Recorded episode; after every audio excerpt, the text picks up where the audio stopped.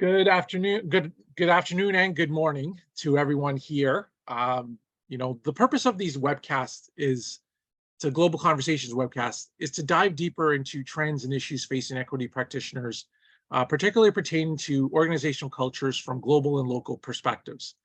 Uh, for today's webcast, our guests Luz Gonzalez, Janine Ting Jansen, and Marsha Ramroop will be having a conversation about emotional and cultural intelligence, the similarities, the differences, uh, and these concepts, which are simply about uh, establishing basic human rights for employees.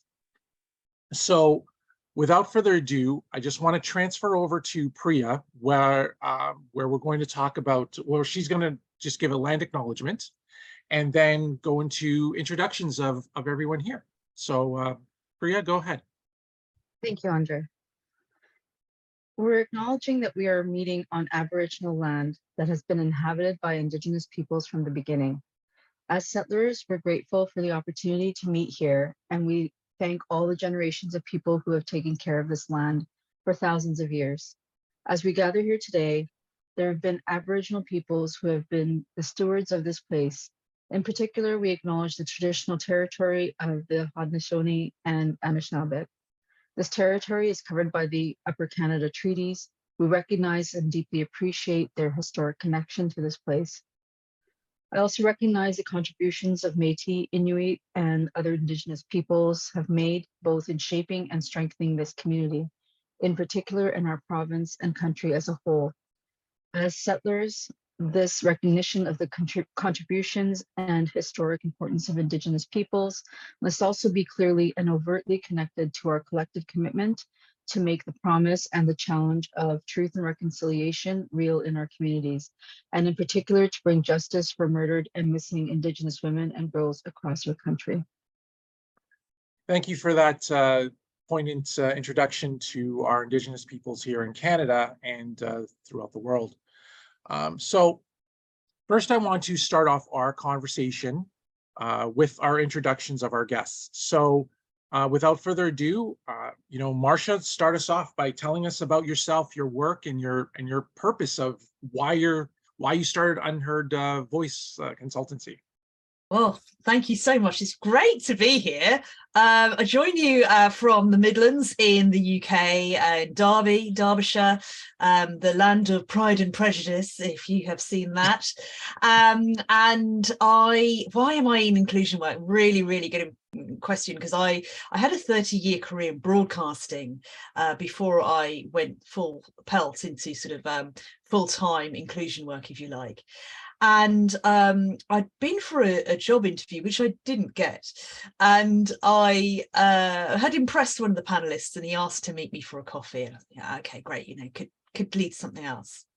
So I went for this coffee with this um, editor and I was trying to explain to him how I thought it was really important that when we were doing our journalism, when we, we were trying to run our radio stations and, and, and, and produce our news, that we went into communities and really listened to those voices, to those communities. Everyone has to pay their BBC license fee in the UK.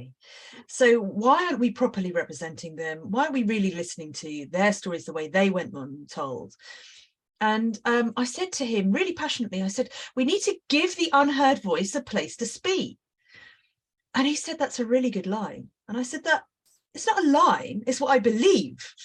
And but having articulated it in that way, I realized that actually that's what I had always believed and what I'd always worked on. And what I'd always tried to bring is uh, this idea that uh, what you know certain individuals in newsrooms decided was the news. It wasn't necessarily the news for everybody you know uh, what was important to different people in different perspectives was really really crucial. So i started to develop lots of different things including um, work around cultural intelligence and try to bring that into um, inclusive reporting and how we approached our, our audiences. And then um, uh, found that uh, my expertise was required outside of that organization. So I started my little side hustle, Unheard Voice, five years ago.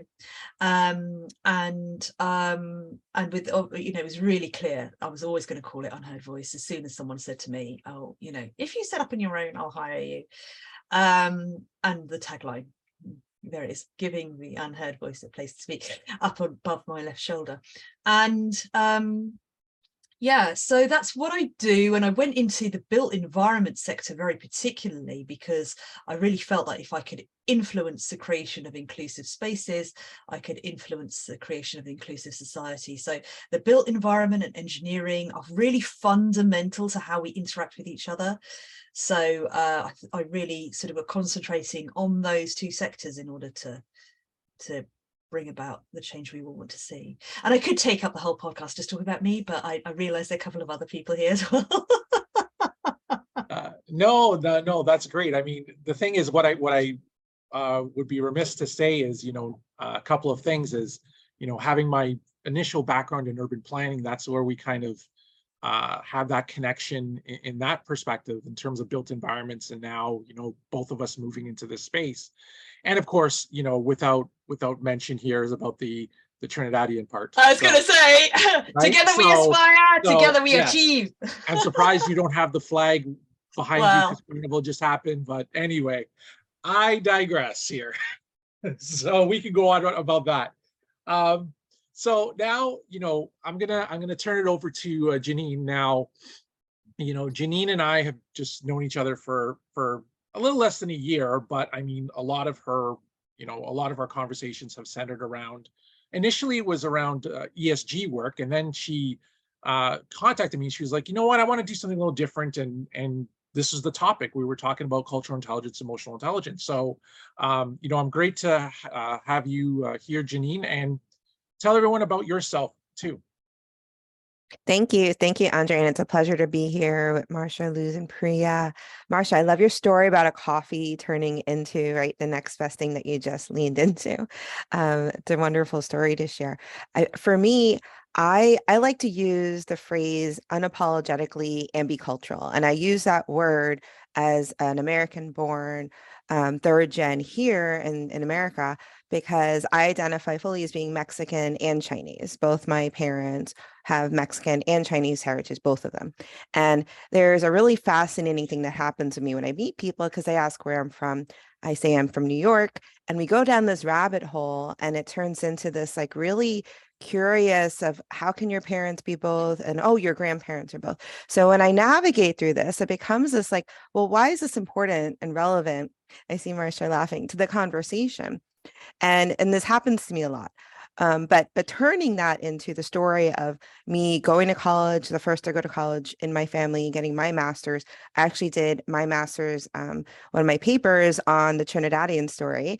So a time for another day um, on that because we did the the reverse minority conversation about what that looks like. And we actually went there in person and did the study and it was really fascinating from um, a disparities perspective of what that looks like. So that that's me in my master's program but it evolved to me to landing in law firms and finance and now pharmaceuticals navigating the diversity space as an both an hr professional diversity manager and now being a global lead for diversity at a company so all of those things come into play with the lived experience I have. So, leading to this conversation, I think it's really important to acknowledge where people are. And it's really difficult to do so without having some kind of baseline. And I think CQ, EQ, these assessments that we look at, they help begin the conversation. They're not the solution, but they get us started in a place where we can all see where we are, where we are meeting each other and going from there.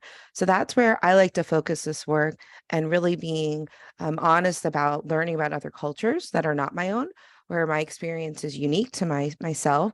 I'm also a mom of three kids and having to really coach them and guide them through through life as someone who looks different, right? That's my next that's my next wonderful goal in my life. So put pulling all that together to say that this is something there it's just constant in my life from a, both an academic and professional and personal piece and however i can share that conversation to really advance allyship in the space understanding and changing lived experiences that's what i'm here for so thanks andre for inviting me looking forward to digging deeper into this Thanks for this, uh, Janine. And I I didn't even know that part about the, the, your master's paper. So now that we have this connection here, I- you know.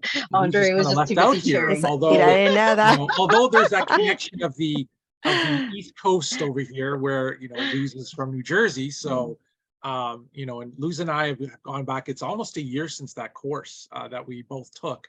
Yeah. Um, you know, uh, EDI in the or DEI in the workplace course, and uh, with uh, with Dia Kana, and um, and yeah. So and then we've remained friends ever since, just talking about you know our work and whatnot. So, um, just uh, tell everyone about uh, tell about yourself and and et cetera. And same thing goes for you.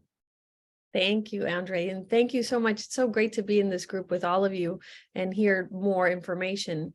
So one of the things that interested me was throughout the majority of my life, I was always filling gaps. What do you need? I got it. What do you need? I got it. But I never really felt like I belonged. I felt like I had to include myself and then transform and adapt who I was to merge with whatever society microcosm I was in, microculture. Until I went through a series of hardships, a breakup, heartbreak, my child got sick, just one after the other. And I heard this beautiful comment by this renowned author, Gary Zukav.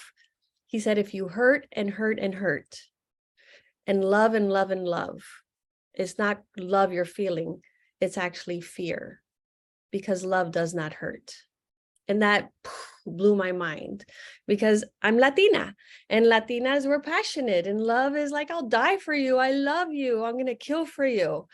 And I was like, wait a minute. If I, if I love and love and love and I hurt and I hurt and I hurt, that's not love. What does that mean? So I dove deeper and I started finding out we're always looking for external sources to help us, guide us, but we're missing out on the most valuable piece of information, which is our internal body processing system. Our body is communicating with us. When you feel a lump in your throat, check it out. What's what are the thoughts covered beneath that? If you're feeling an elephant on your chest, what's going on? And then we're creating decisions from these unconscious thoughts. So I was like blown out of my mind. I went into one of these groups and it was like I finally found my tribe these people speak by language. It wasn't about trigger proofing the environment. It was about recognizing the triggers from within. So how do you do that? Then I dove deeply into emotional awareness, emotional intelligence, cultural awareness, all of these things to try to learn more about myself and how through my filters, I was experiencing the world and I was removing myself from my power.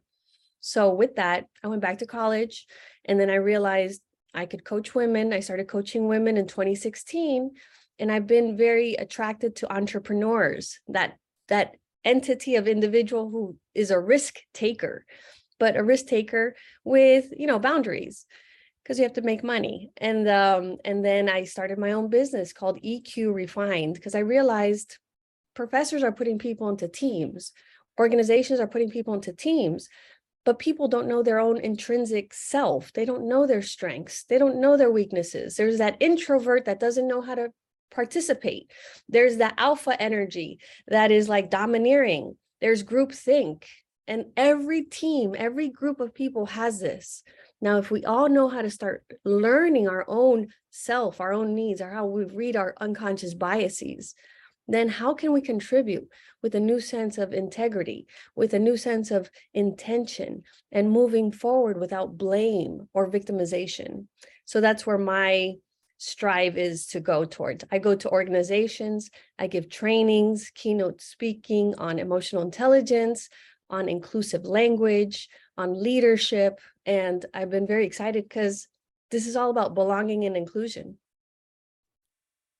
Oh, that was a great story to to hear. Actually, from all of you, you all your stories were great, and and uh, you know, talking about your your experiences throughout your career was, uh, and what influenced you to get into to the careers that you have now are are are inspirational and and uh, something that our listeners and, and those watching could uh, could take note of. So let's uh, let's let's start the conversation. I mean, you know, look, we talked about belonging and unconscious bias and whatnot. And what I'm hearing from initially uh, is this introspection aspect of it. And, you know, and I find that more with, um, you know, emotional intelligence. something that Daniel Go- Goleman had talked about, uh, you know, in his books, in his uh, book and whatnot. And and yet, you know, we find that there's differences and similarities with cultural intelligence and emotional intelligence. And I'm actually just what I call myself as a student of of uh, you know of uh, cultural intelligence. So you know, Luz, I, I just want to start off with you in terms of, you know, is this a starting point? Looking because it sounds like it, you look inside yourself first before you look outwards to that uh, to have that conversation more uh, more globally, understanding people's cultures when it comes to cultural intelligence. I might be totally wrong on this, but I think that's what I'm what I'm getting from from uh, from your starting point. Yes, totally. It's all starts from within. We've lived in a culture where everything is external. The way I'm feeling is based on what someone said, uh, based on how the day is going. But it's if you go internally, you start looking on how can I reshape this? If you look at the definitions of growth mindset, of of curiosity, all of that has a root foundation in internal search supporting yourself, equilibrium from within. I have a very simple analogy. When I'm at the dentist and they're doing something in there that I'm like not happy with, I realize I stop breathing. And I learned this in yoga. When you want to connect your body, mind, and your spirit, it's about flow, it's about breath. And that's all internal. So when this dentist is in my mouth and I'm like, not, I'm like, ow, pain I realize I'm not in my breath. So when I become in my breath, I had to first realize it. And then when I'm in my breath, I don't feel the pain like before because now my focus is on breath. So how is it if we could focus and equilibrium and bring equilibrium into ourselves first by focusing on breath? And I want to bring up a McKinsey study that talked about the five levels of awareness. It's called dual, they called it dual awareness, external and internal but it really breaks down awareness into five different levels. In the very first level, I was talking to a colleague. She's like, Where am I? I said, You're on the first level, you're unaware. If you can't hold breath for two minutes, then what else are you living reactively? Where else are you putting out fires in your life? So, yeah, in my opinion, it starts with self assessment. And uh, Marsha, your you know your thoughts, uh, especially given the fact that you know we talk about um, you know those internal factors and you know is this is this a, a starting point like i said of of looking at us you know as professionals working in this space or is there something more that we should be adding to this no, I absolutely agree that it starts with self. And and the thing about um, what I say about cultural intelligence is that um, the la the language of cultural intelligence is not confrontational, but the level of introspection required can be uncomfortable. And um, it is about introspection because um, being inclusive, inclusive behaviors, is not about other people and their characteristics. It's about yourself, your team, your organization, and its behaviors. And so, uh, needing to hold up the mirror and do that piece of introspection is absolutely crucial. It's where it starts. You, it's about what can I do? What is it about me that needs to change? So I can be more inclusive of you, whoever you are, because identities are multifaceted. It's funny talking, listening to Janine there talking about her Chinese Mexican background and I was smiling and laughing because she was saying how people say well you know how how how how is that how does that happen? And so well when a mummy and a daddy love each other very much then that's what happens. You, you get a child whatever their background is. Um but when it comes down to that introspection piece of you know who is it about me and and the cultural intelligence that that is ultimately what the question is. How can we work and relate effectively with others? Is it who who am i? What do i identify as my beliefs values perspectives? What is my background? And when i understand where i'm coming from i can then appreciate the gap that may exist between me and those um, and others who may have a different background, perspective, value, and understanding that what's acceptable and familiar to me may not be acceptable and familiar to you. That doesn't mean that either of us are necessarily right or wrong. It's just a different perspective. and understanding what that different perspective is does take some work because it can feel wrong you know i believe this and you believe that and you know how can the twain meet right so um I like to use the analogy of a coin where uh, when it comes to different perspectives and, and doing that introspective piece of work, when you look at a coin sort of face on, it's like you can see a circle. And but when you look at its side on, it's a line. And um, you know, I could be saying circle and they could be saying line, but if you just take the smallest of shifts, you realize actually you can be looking at the same thing. So it's it's trying to find those points where you are looking at the same thing so you can have that conversation, but it starts from who am I? What do I believe? How do I feel? What are my emotions? What my backgrounds? How does that influence who I am? And so there is a huge piece of self-awareness there. Um, but the cultural intelligence piece is recognizing that when other people feel or act differently, it isn't just about your emotions it, there, there could be a different layer of uh, understanding around how that's interpreted and how that's played out that is answerable um, through culture And Janine, anything uh, to add to that? I mean, you you you touched upon it. Well, we've touched upon it a lot here, but I'm sure there's a lot you can add to this.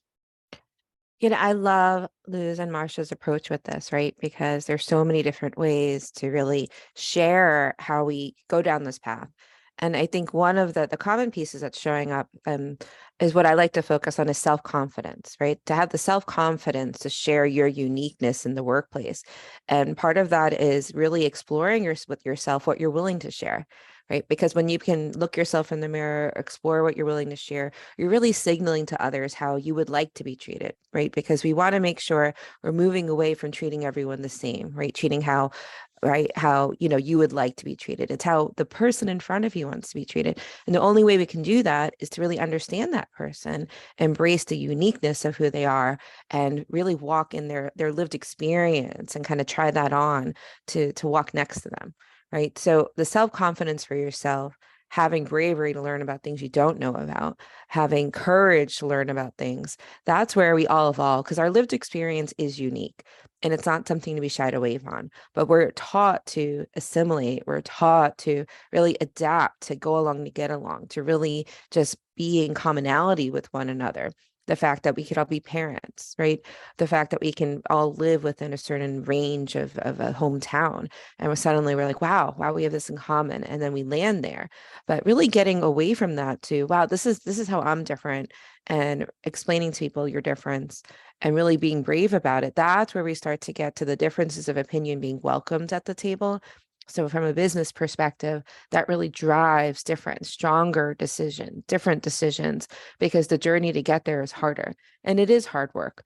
Um, the you know when luz was talking before about these different levels i was thinking of the cultural assessment i use the idi intercultural development inventory.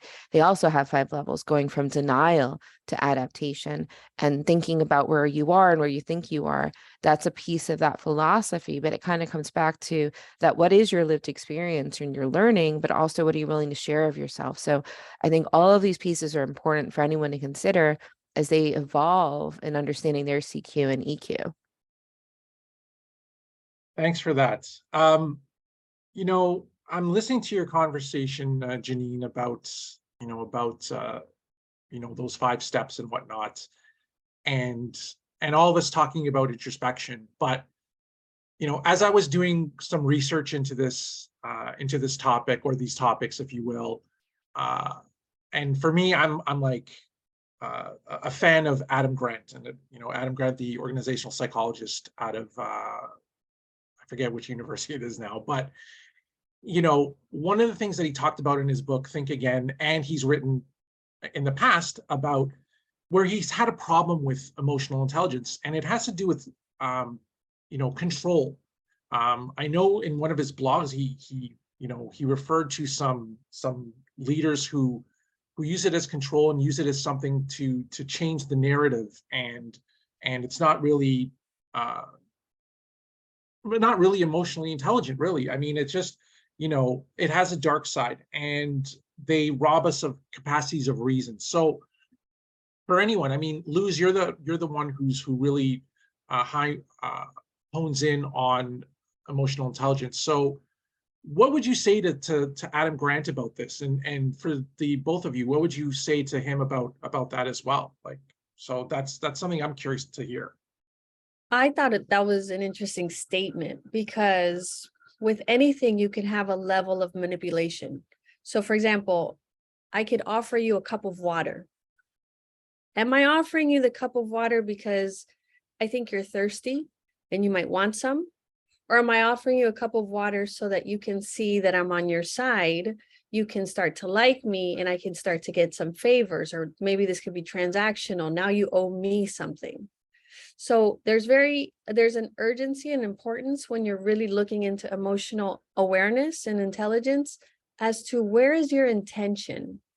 And people don't know what your intention are, but you can when you start to tap in to your body. And that's where the physical sensations come into play that I mentioned to you. There was a situation, for example, I was in a conference and it was an emotional conference where people were, you know, sharing personal stories. And the lady beside me starts bawling like, oh, and I start like, hello, is nobody here going to stop this to address what's going on with this individual? And so I decided, let me go through my own um, process. So let me scan my body. How am I feeling right now? And I knew that I was feeling this heaviness in my chest, and it was due to her uh, exhibition of emotion. And I realized if I'm feeling something uncomfortable, physically uncomfortable, then that means it's more about me. There's something in my thought process. It's not so much about her, but it's more about me. And I realized perhaps I'm uncomfortable and I want her to stop so I can be comfortable. So I allowed the process to go through me and and she had her process. Later on, she stood up and thanked the group for allowing her to purge in this safe environment because I would have interrupted that process. So this is where the self-awareness comes into play.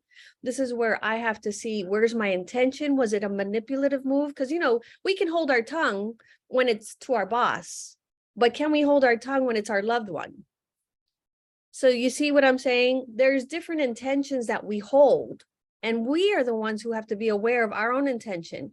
Am I manipulating in this moment or am I really being emotionally aware as to what my intentions are? And so that's my response to the comment that you mentioned earlier.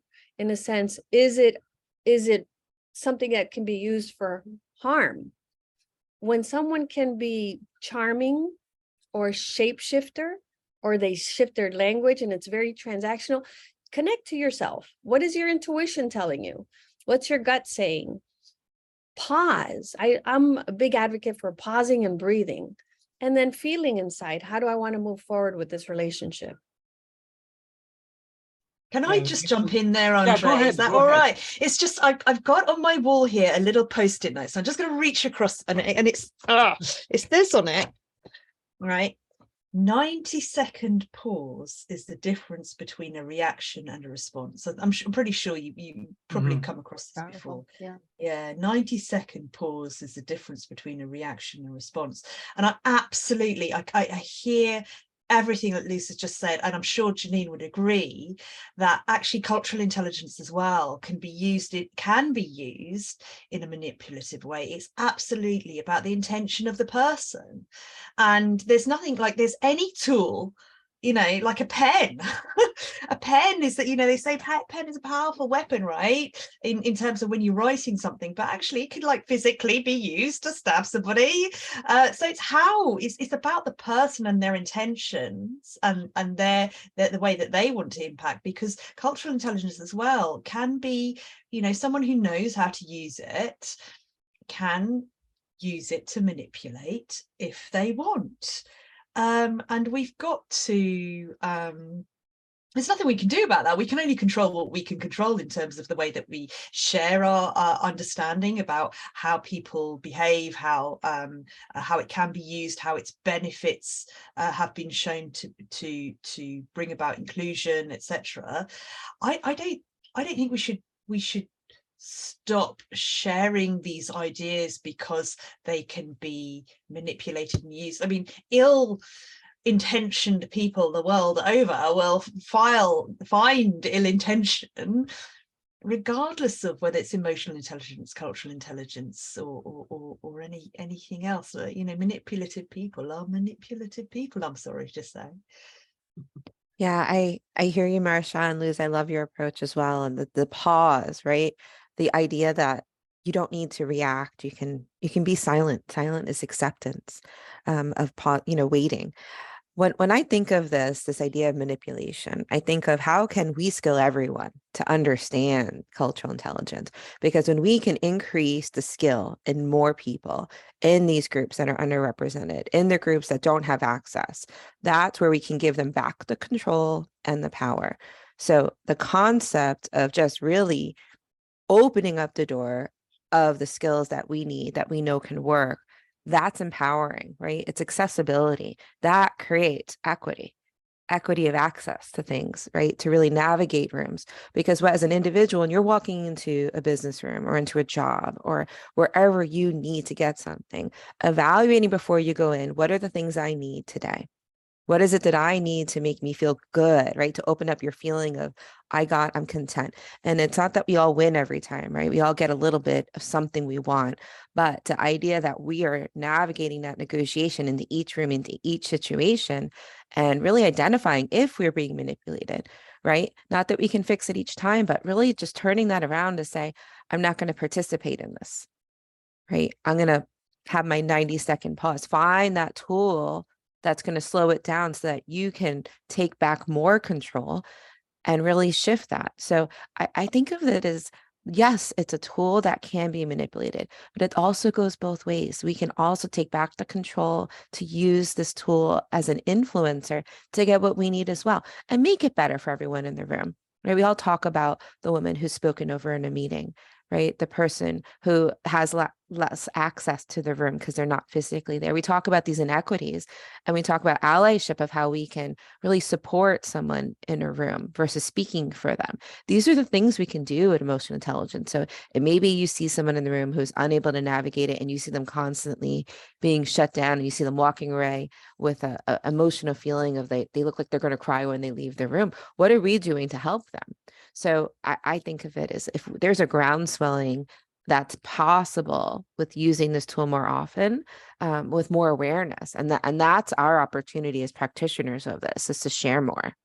I love that. I love that so much. I just think that that's such a great perspective. I'm sure you agree Luz that you know just being able to be you know bring that sense of um the more people who know the more people who have power is just absolutely brilliant. I love that. I'm going to take that stealing that one Gosh, love it i'm gonna 90 I would- seconds I would love Yeah. to add to that. The reason why, and I don't know about uh, Marsha and Janine, but the reason why I have this information is because I had the privilege of having a relationship where he paid for all the bills. And because he paid all the bills, I had the time and opportunity to take courses. And I know that there's a lot of pay inequity. And because there's pay inequity, people are struggling still just to have food on the table, pay the rent, have their mortgage, have heating in the northern uh, states. And when we have that privilege of learning more information, I think if you can teach it, spread it, support others, it's so valuable. Exactly what you said, Janine. Spread this information, educate others, and help them learn how the it's like a combination right? How to get that little internal combination to align perfectly so you could start learning that insight for yourself. How can you start changing your perspective? How can you see the light at the end of the tunnel? I created something called the 50 30 20 rule for emotional intelligence and i played off of the budget 50 30 20 rule for budget budgeting. But i'm inter- basically it means for 50 seconds can you pause and see the opportunity in something? And then for 30 seconds, can you give gratitude? And then for 20 seconds, can you pause and breathe? So if you know that you're in a situation where you're triggered, usually you can't find anything to be grateful for. And that will start helping you shift. So, what am I grateful for? Where is the opportunity? Where is the lesson for me? And this will start guiding you on a step to, to seeing differently gaining a different perspective. there's a great book by um I don't know if you know it by um Nathan Furr Suzanne uh, called The Upside of Sin- uh, Uncertainty. Um, and it's very much about that sort of when you're when you're uncertain, when you're feeling like um you don't know what's going to come next you feel stressed and you and i think when when that sort of stress and pressure builds up you um you know kind of get into these spiraling moments uh but trying to reframe and reposition and taking those 100 seconds sounds like a really good way of being able to find the possibility and the upside in uncertainty as well so great tips. It just it, this conversation has just been quite powerful in recognizing for me in terms of um, you know emotional intelligence really being at the core um, and having that self-awareness and being able to spread that is so key. Um, but in that vein um, when we're talking about um, spreading that and educating other people which is so powerful um, just taking it for like our local and global organizations um, we recognize that they're becoming, you know, more multicultural and they're becoming more diverse um, and in terms of talent and and skills.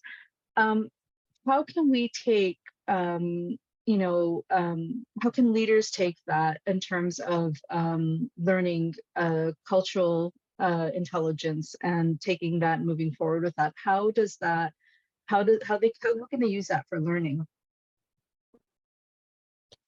Yeah, Priya, if I can jump in there because I I'm currently in a pos- in a situation where um, 80% of the company is outside the US and 20% is in the US. And Mhm. being an American, right, I'm navigating across all of that. So if you can ground it in a in a tool or any assessment that starts off with this is this is the current state of your team or the organization, um, it opens the door to understanding those other cultures. So I do think CQ at local and global, because it focuses on all the differences um, and all your cultural experience, it naturally opens up to getting to know other people. So instead of doing like a DiSC assessment or at least strengths or personalities, this is an area where it's like, wow, we can all really be more comfortable sharing our differences in this way and really talking through that because no matter where you are it's it's it's acceptable right? There's no right or wrong answer about it.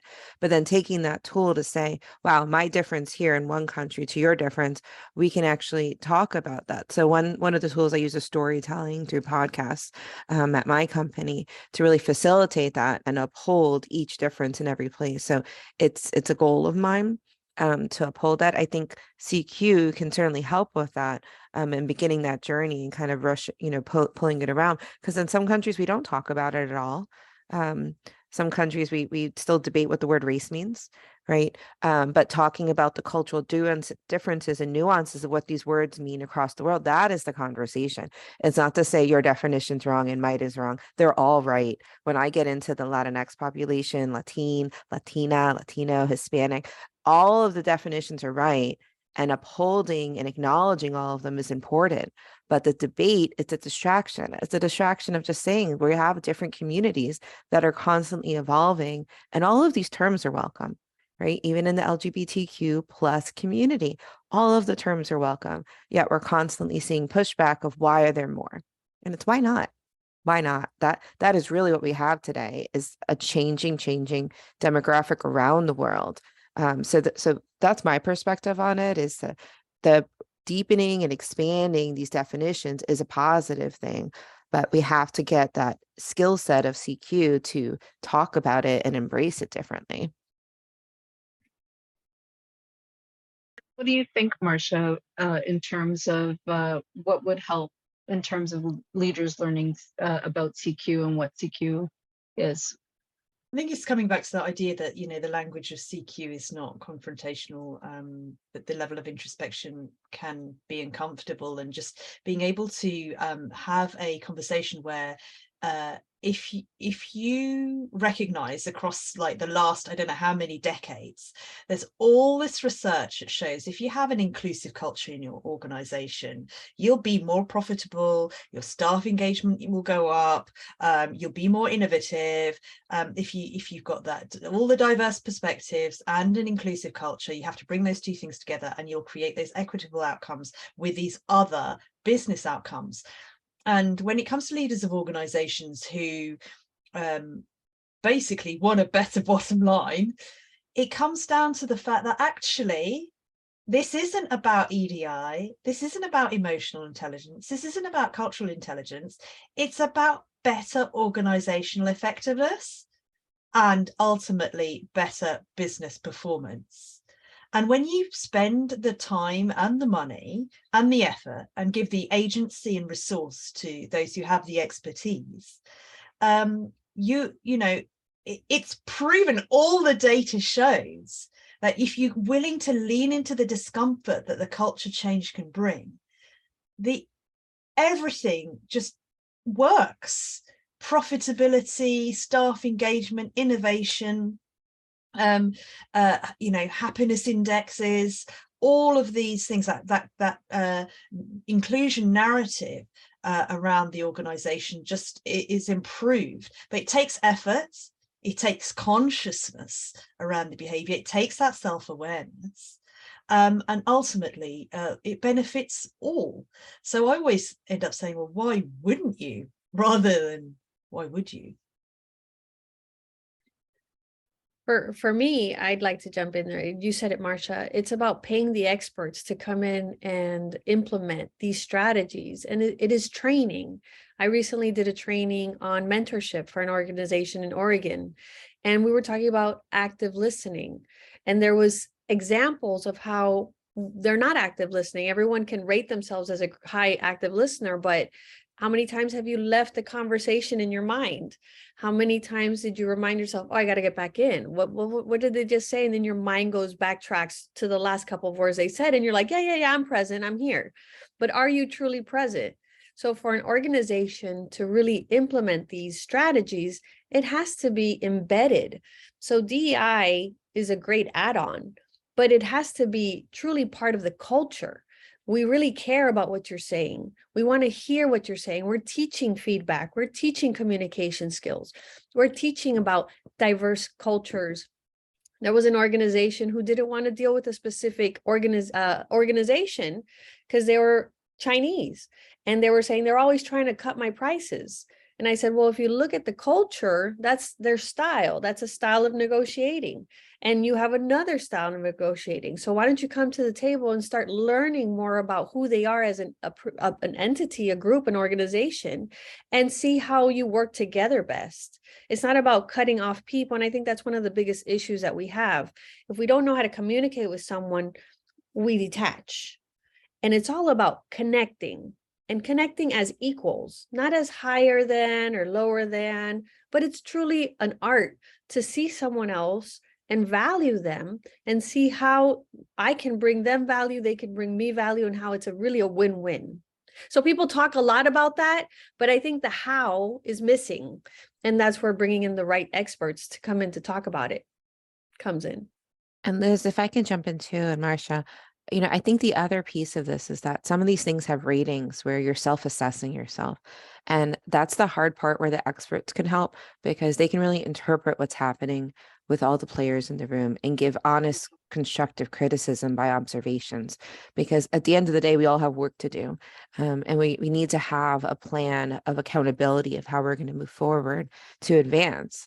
And it's not that we're going to have a perfect today or in three months, but if we don't have an honest look of the work that we can do as individuals a- across the board, that's where it's not going to shift. So it's great if you can bring in and, and do some of these assessments. And if everyone checks the box and says, I did it, I, I know everything about this now and I can I'm doing it. But then where's the measurement come in? Where does the measure come in come in of what your progress is? Because it's not that you get it right in day two. It's that you make progress over months and years and we check in with each other and say, honestly, how are we doing? Right? It's your health checkup at your doctor. How am I really doing?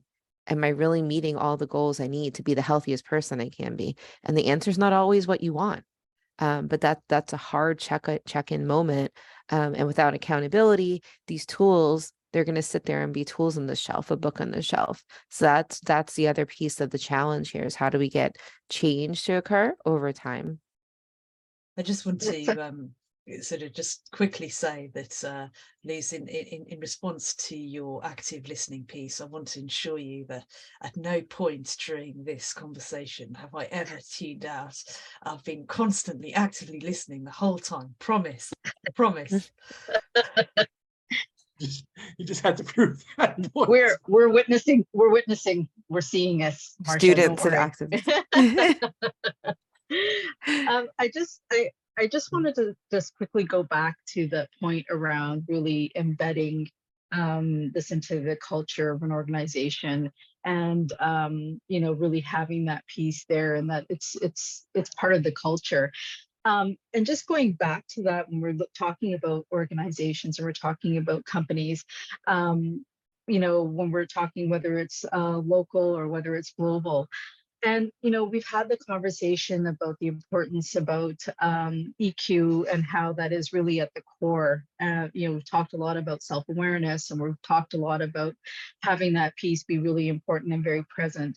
Um, but should leaders have the capacity when we're talking about um, eq and uh, cq should they have the capacity to uh, learn both of those I, I can, if I can go say yes. yeah yeah like i'm sure I, yeah i'm sure janine and i mean there's you know yes and it's never either or it's always this and you Mhm. know you, why would you close yourself off from an opportunity to learn and develop and also you know the culture of any this is something from Gruenert and whitaker wrote in 2015 in their school book in their book uh, school culture rewired the culture of any organization is shaped by the worst behaviors leaders are willing to tolerate well, you know, I, I'd like to flip that and say the culture of any organization can be shaped by the best behaviors leaders are willing to demonstrate.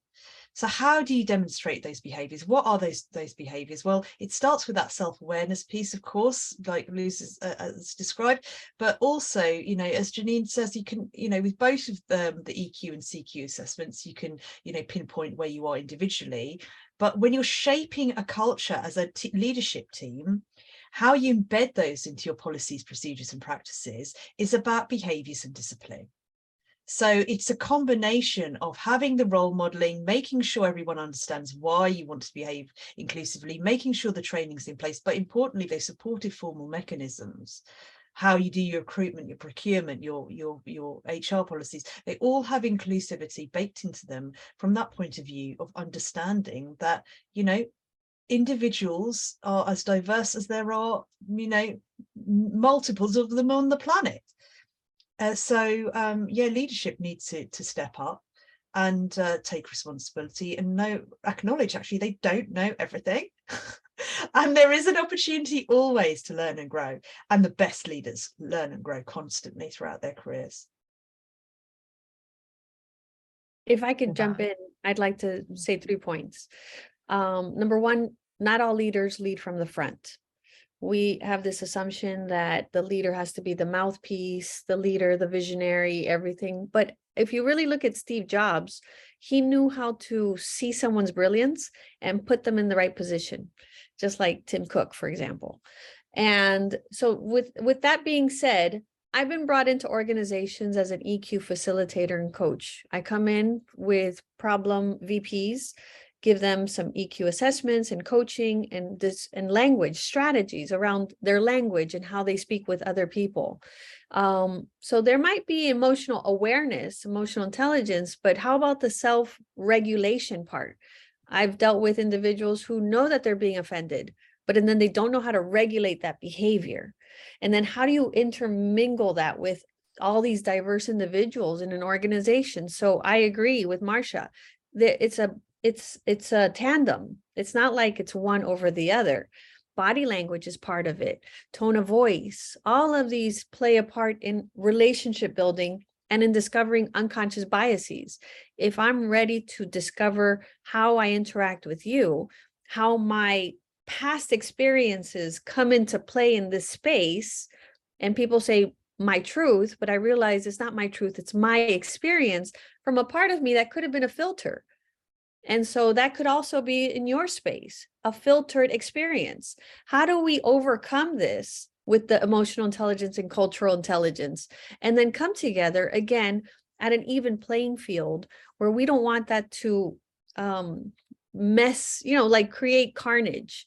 We really want to get the most out of people. And so for a leader to help his organization really thrive and have a competitive advantage, it's just beneficial.